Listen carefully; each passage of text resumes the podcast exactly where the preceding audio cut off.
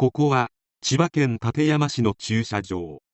ここにはかつて住宅街であり大火災によって現在は駐車場となっています。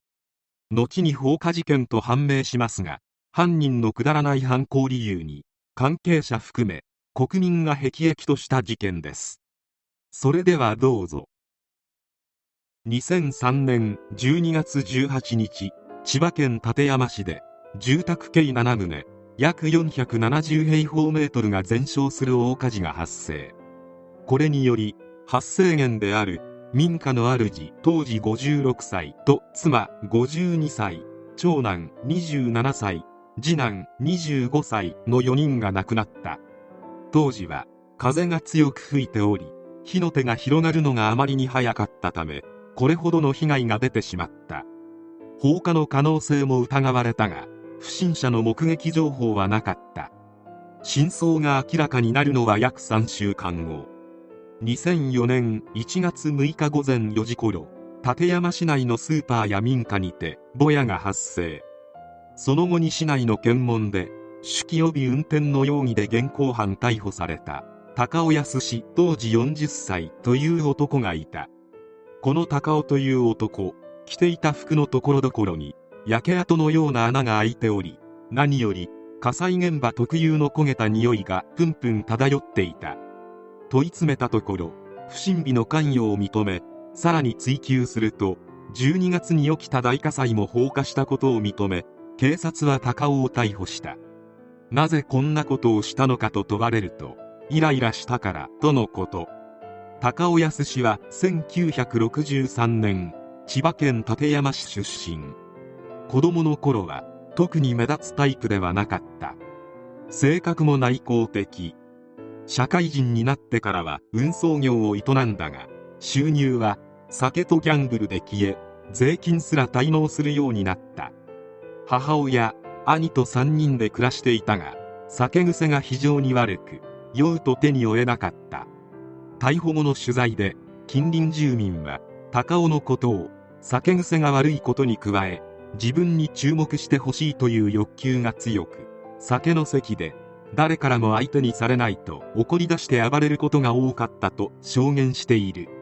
負債はどんどん増えていったが酒やパチンコはやめられず次第に自分は何でこんなに金がないんだと思い悩むようになる。追い打ちをかけるように会社で労災申請が下りなかったり上司に存在な扱いを受けたりしてストレスはどんどん溜まっていった。もともと内向的な性格ゆえ誰かに文句を言ったり愚痴をこぼしたりすることができない。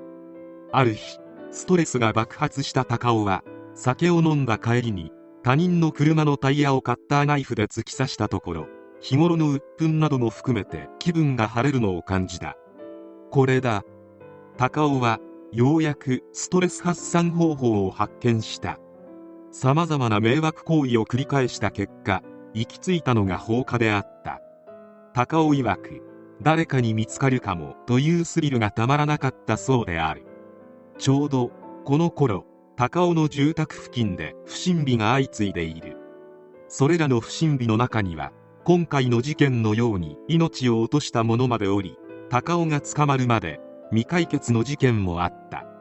最悪の憂さ晴らしをしてストレスを発散させていた高尾だったが借金は順調に増え続け酒とストレスの量は減るどころかますます増えていった。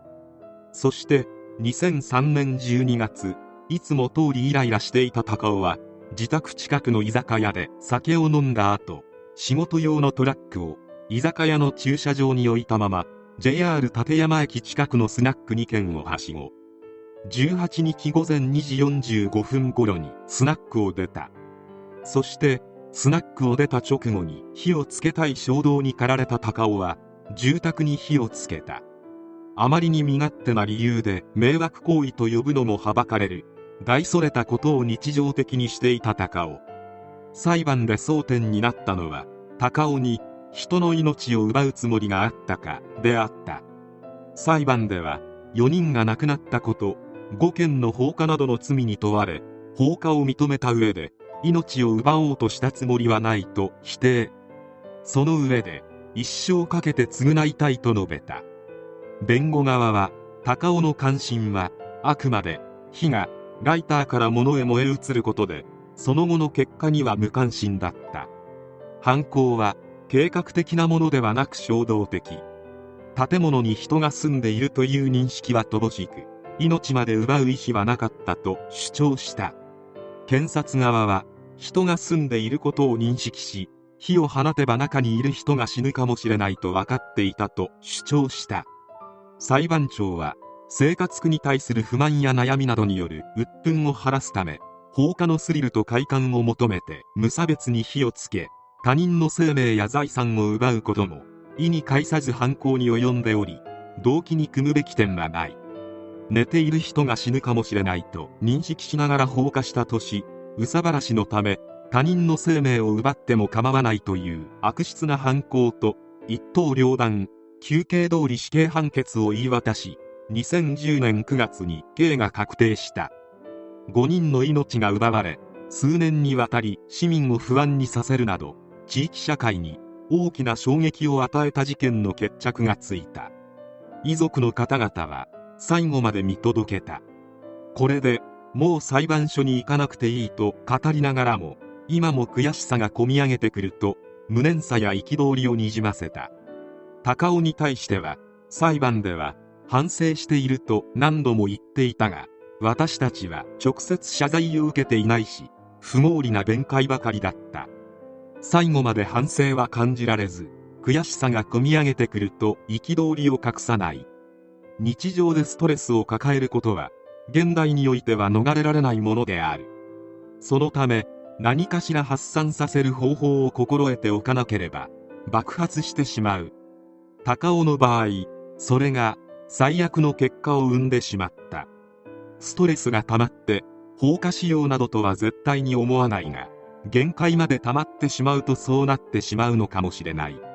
自分自身も高尾とまではいかなくとも他人を傷つけてしまうことはあるかもしれない。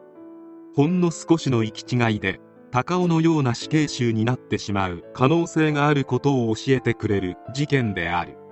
とはいえ憂さ晴らしの放火で命まで奪われてはたまったものではない。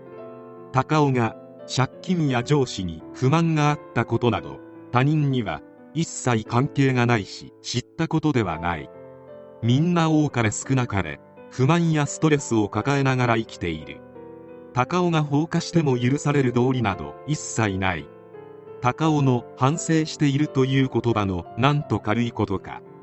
反省できる頭があるならそもそも放火してはいけないことくらいわかるはずである。現在は東京拘置所にて刑執行を待つ身であるが高尾は死刑廃止団体が主催の死刑囚表現展にて獄中で描いた絵を出展している。高尾以外でも有名な死刑囚が出展しており賛否両論の議論を巻き起こしている。個人的にこう言ってはなんだが死刑囚に表現の自由もクソもないので早々に刑を執行しこの世から去ってもらいたい。